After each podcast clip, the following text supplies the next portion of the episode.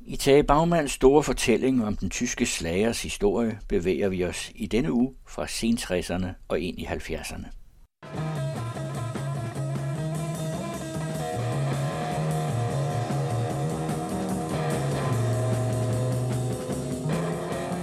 August Wolf han skriver i sin øh, selvbiografi, Den østtyske spion hedder, at det virkelig var et problem for unge østtyskere at skulle, skulle gå ind i den der, han siger, da hippietiden kommer, altså det er ikke bare påklædningen, det, det er selve måde, man taler på, det er sågar måde, man går på.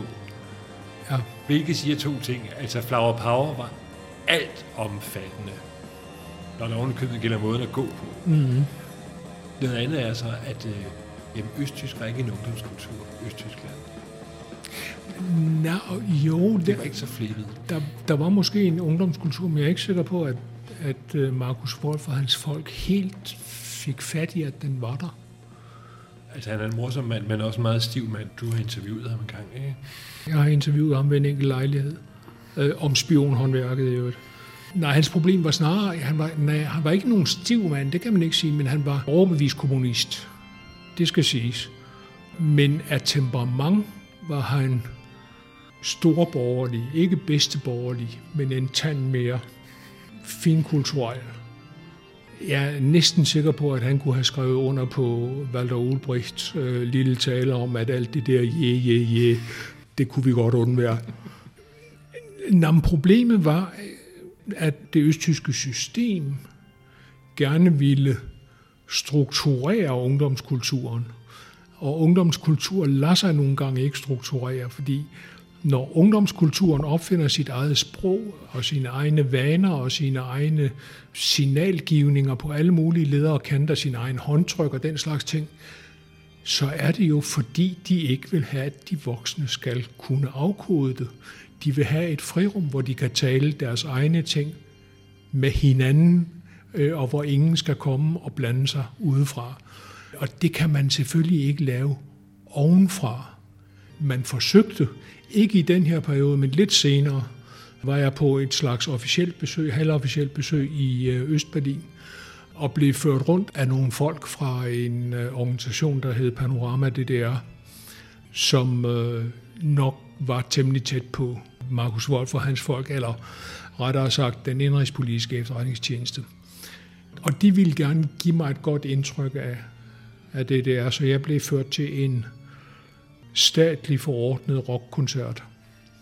Og det var altså en særpræget oplevelse, fordi man havde virkelig ikke indtryk af, at de unge mennesker tillod sig at være bare unge mennesker blandt hinanden. Det blev noget stift og noget påtaget, selvom musikken var lige så larmende som i øh, min ungdoms øh, beatklubber og den slags ting. Jeg kan også pege på et andet, det er vi sådan der også inde ved. Øh, James Last, han laver en kæmpestor turné i 1972 i øh, Rusland, eller i Sovjet. Simpelthen, og det, det, der findes en film, man kan se den på YouTube, og der ser man netop det stive sovjetiske publikum kontra James Last orkester, og det er altså Flower Power, der møder det stive, og selvom der, altså, der er nok ikke særlig mange herhjemme, der vil tage en James Lars, men så skal de lige se den der turné. I hans erindringer beskriver han så, at det gik helt galt. Det kan man ikke se i den film. Den er i den grad blevet godkendt. Øh, men de var simpelthen have net foran. Det ville styret have, og det ville så ville James Lars ikke spille, og de ville bestemme repertoireet. De troede jo, de anede ikke, hvad James Lars var. De troede, det var en folke. det var noget folkemusik, noget pænt tysk folkemusik, og så kom de over med flower power musik.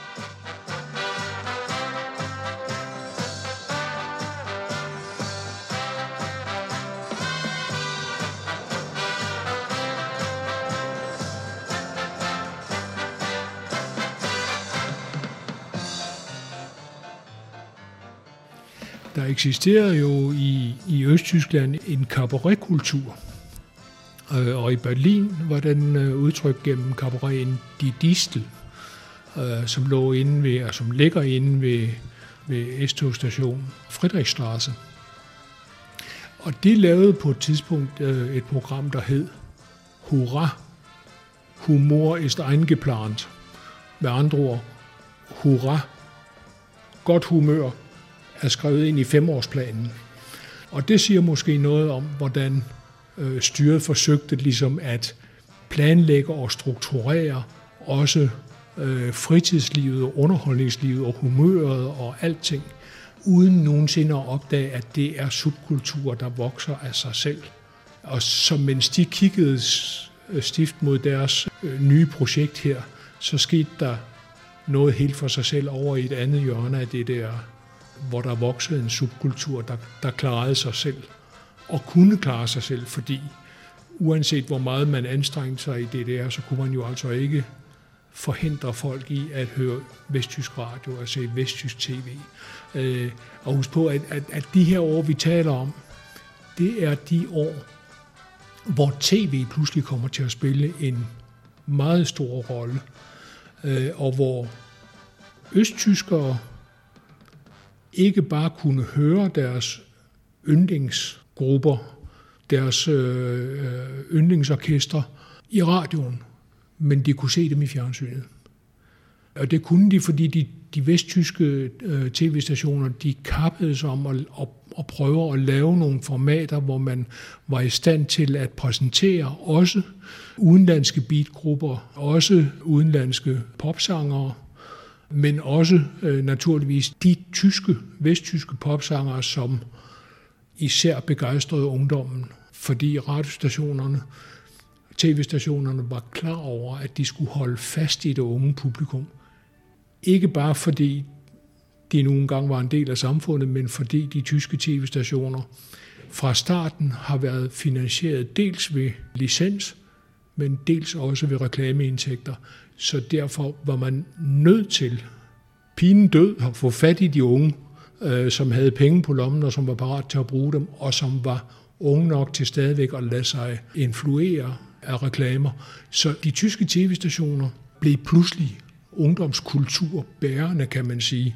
Hvad der jo gjorde, at østtyskerne også fik øje på dem og fik et nærmere forhold til dem, end man får bare gennem radioen og plader, øh, fordi pludselig kunne de se dem og kunne føle sig som en del af, af et, et fællesskab med øh, det vesttyske publikum.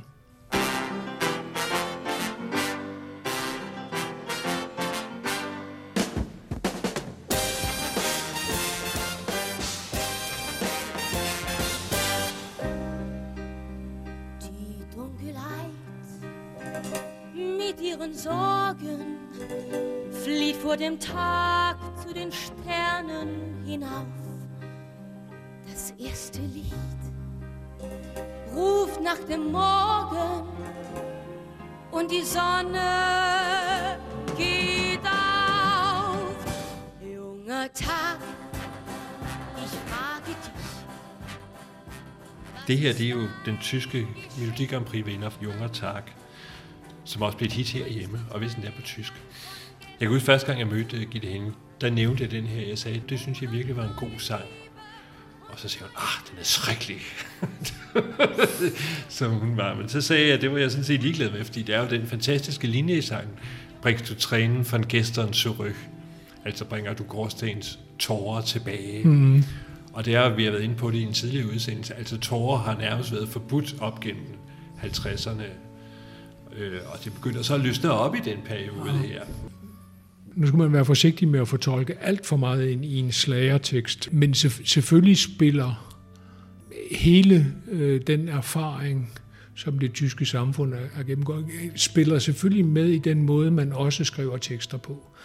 Jeg tror nu, at det her har været ment lidt mere jordnært, men, men det forhindrer jo ikke, at den, der hører det, kan fortolke det på sin egen måde. Og det er måske snarere sådan, man skal tænke, øh, når man hører tyske slager fra de her perioder. Det var lige mit argument, at for den, altså hvis der sidder en eller anden husmor i Wuppertal, så lige pludselig kan alt det, som hun ikke har måttet holde tilbage, når hun ja. hører den. Og det kunne Gitte Henning godt forstå.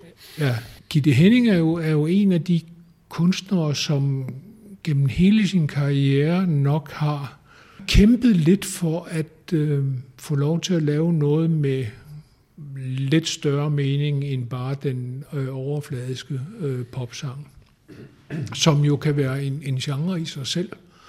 Øh, men jeg tror i virkeligheden, at, at hun gerne ville have haft lidt mere tyngde i sine tekster. Junger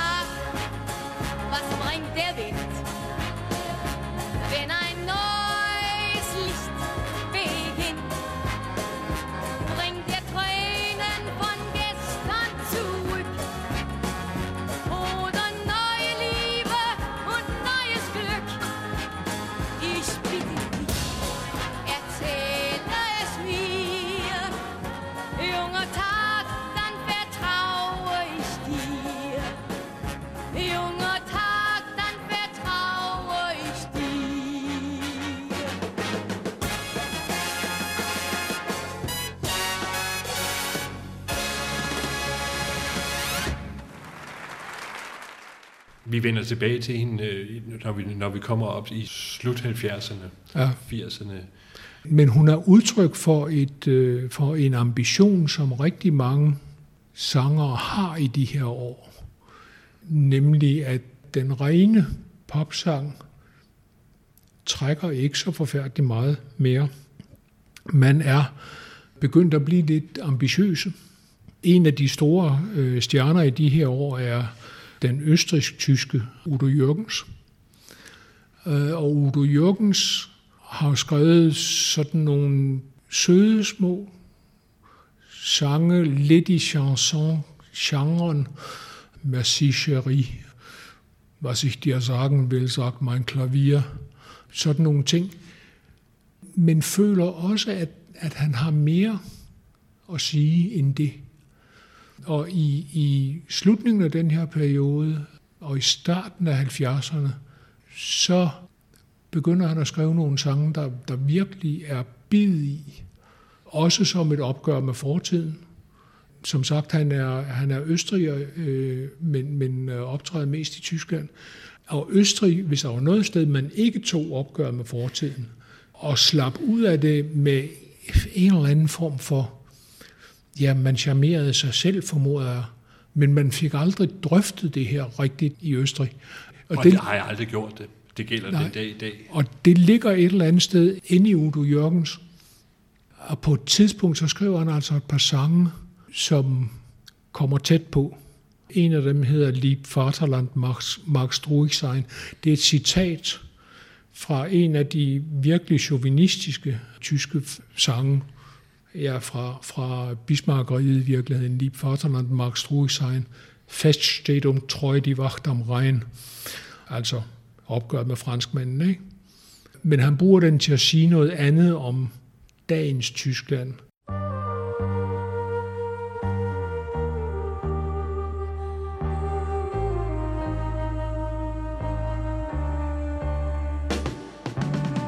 Vaterland, du hast nach bösen Stunden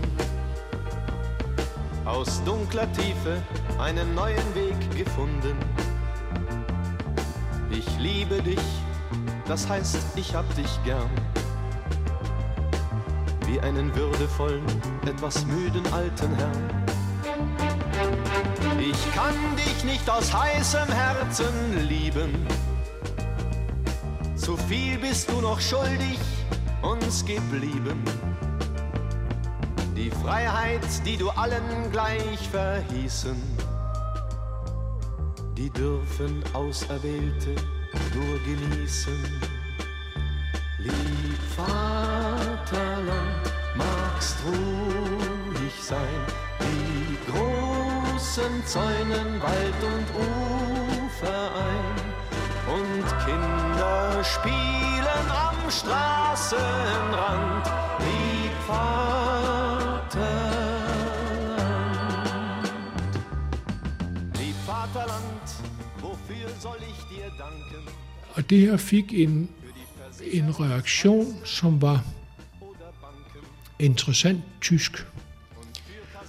Og jeg må lige springe tilbage helt til 1958, da Günther Grass udgav Bliktrummen, som er et øh, øh, opgør med den måde, man håndterede de tidlige tilløb til, til nazitiden på. Og det handler om den lille Oscar, der i protest mod de voksnes dumhed, om jeg så må sige, og de voksnes larm, nægter at vokse og sætter sig selv i stå og har sin bliktrumme, som han kan overdøve voksenverden med. Det her var et, et kolossalt opgør og en kolossal diskussion om fortiden. Men tyskerne diskuterede noget andet. De diskuterede, at den lille Oscar på et tidspunkt bliver fundet i seng med en tjenestepige. Og så diskuterede man, om det her det ikke i virkeligheden var pornografi. Fordi så var man fri for at diskutere det andet, som bogen handlede om. Og nu kommer så det spændende. 10-15 år senere bliver Bliktruppen filmatiseret. Og Oscar bliver spillet af en skuespiller, der var valgt, fordi han var lille af vækst. Øh, Bennett hed han. Og han øh, spiller selvfølgelig også den her scene med tjenestepigen. Og tjenestepigen bliver i filmen spillet af hans søster. Skuespillerens søster. Og straks udbryder der i Tyskland en diskussion om, hvorvidt det her i virkeligheden ikke er blodskam. Fordi så man var igen fri for at diskutere, hvad bliktrummen i virkeligheden handler om.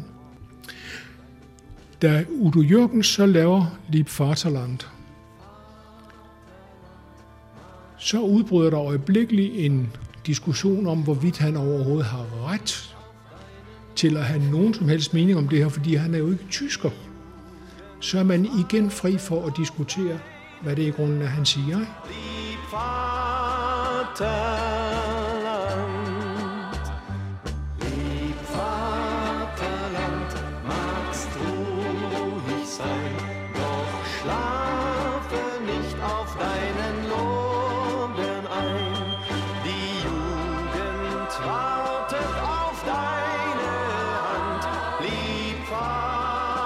Og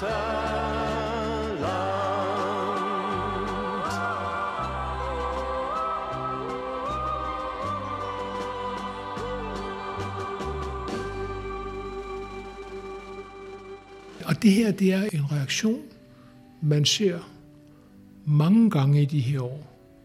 Ikke fordi tyskerne er dumme eller ufølsomme, eller, men simpelthen fordi den diskussion var for stor og for, og, og, og for slem at tage. Øh, Og det er først, når vi kommer op i 80'erne og i virkeligheden ind i 90'erne og lidt længere frem, at man for alvor synes, at man kan tage den her historie og lægge den op på bordet og diskutere den på en jordnær måde, øh, og ikke på en eller anden abstrakt øh, skyld-straf måde, men kan tage diskussionen om ikke bare hvad der skete, men hvorfor det skete, og hvorfor folk handlede, som de gjorde, eller ikke handlede, som de gjorde, fordi øh, der kan også være en ansvarspådragelse ved ikke at handle. Så den her repression, som lå i, i situationen, forsøgte nogle af, af sangerne, også popsangerne, at bryde igennem, og for det meste uden held. Wie oft in den 60ern, trotz Pop und Spuk und alledem. Es würde nun den Bonner Herrn scharf eingeheizt, trotz alledem. Doch nun ist es kalt, trotz alledem, trotz SPD und alledem. Ein schnöder, kalter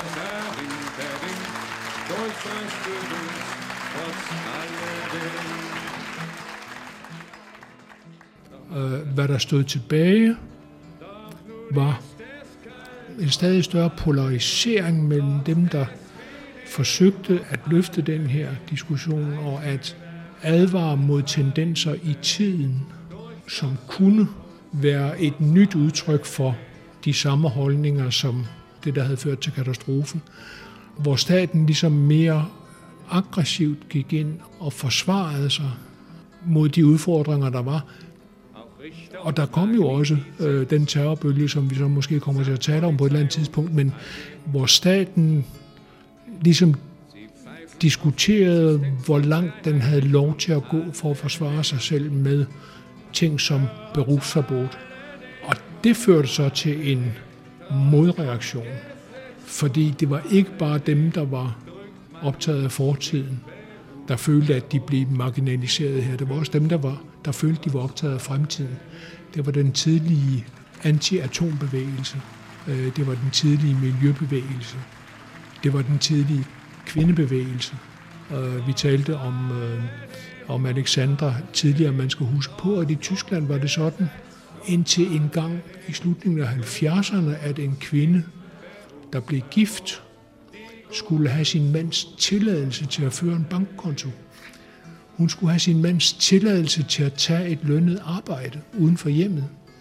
Og de unge vesttyskere, de grinede jo lidt af det her, men holdningen var der, og de tyske kvinder blev i stigende grad utålmodige over, at systemet var, hvad skal man sige, indrettet imod dem, øh, eller indrettet på at tildele dem nogle bestemte roller. Så kvindebevægelse, miljøbevægelse, øh, fredsbevægelse, og så en opkommende eller en startende borgerretsbevægelse. De fire, de flød i virkeligheden sammen i den sang, der så blev forløsende for dem alle sammen. Nemlig sangen om berufsforbot. den der hed Trots alle dem, og som var skrevet af Hannes Varder, som ellers øh, gjorde sig bemærket med, øh, hvad skal vi sige, mere traditionelle socialistiske kampsange osv. Men han fik altså med denne her ene sang hele den tyske udenom parlamentariske protestbevægelse til at samles. Hans slutlinje i sangen er, at øh, trods alting, så kommer måske den dag, hvor frygten vil blive forvandlet til modstand. Og det købte den tyske protestgeneration af nu 1973, 72, 73. Trotz Misstrauen, Angst und alledem, es kommt dazu, trotz alledem, dass sich die Furcht im Widerstand verwandeln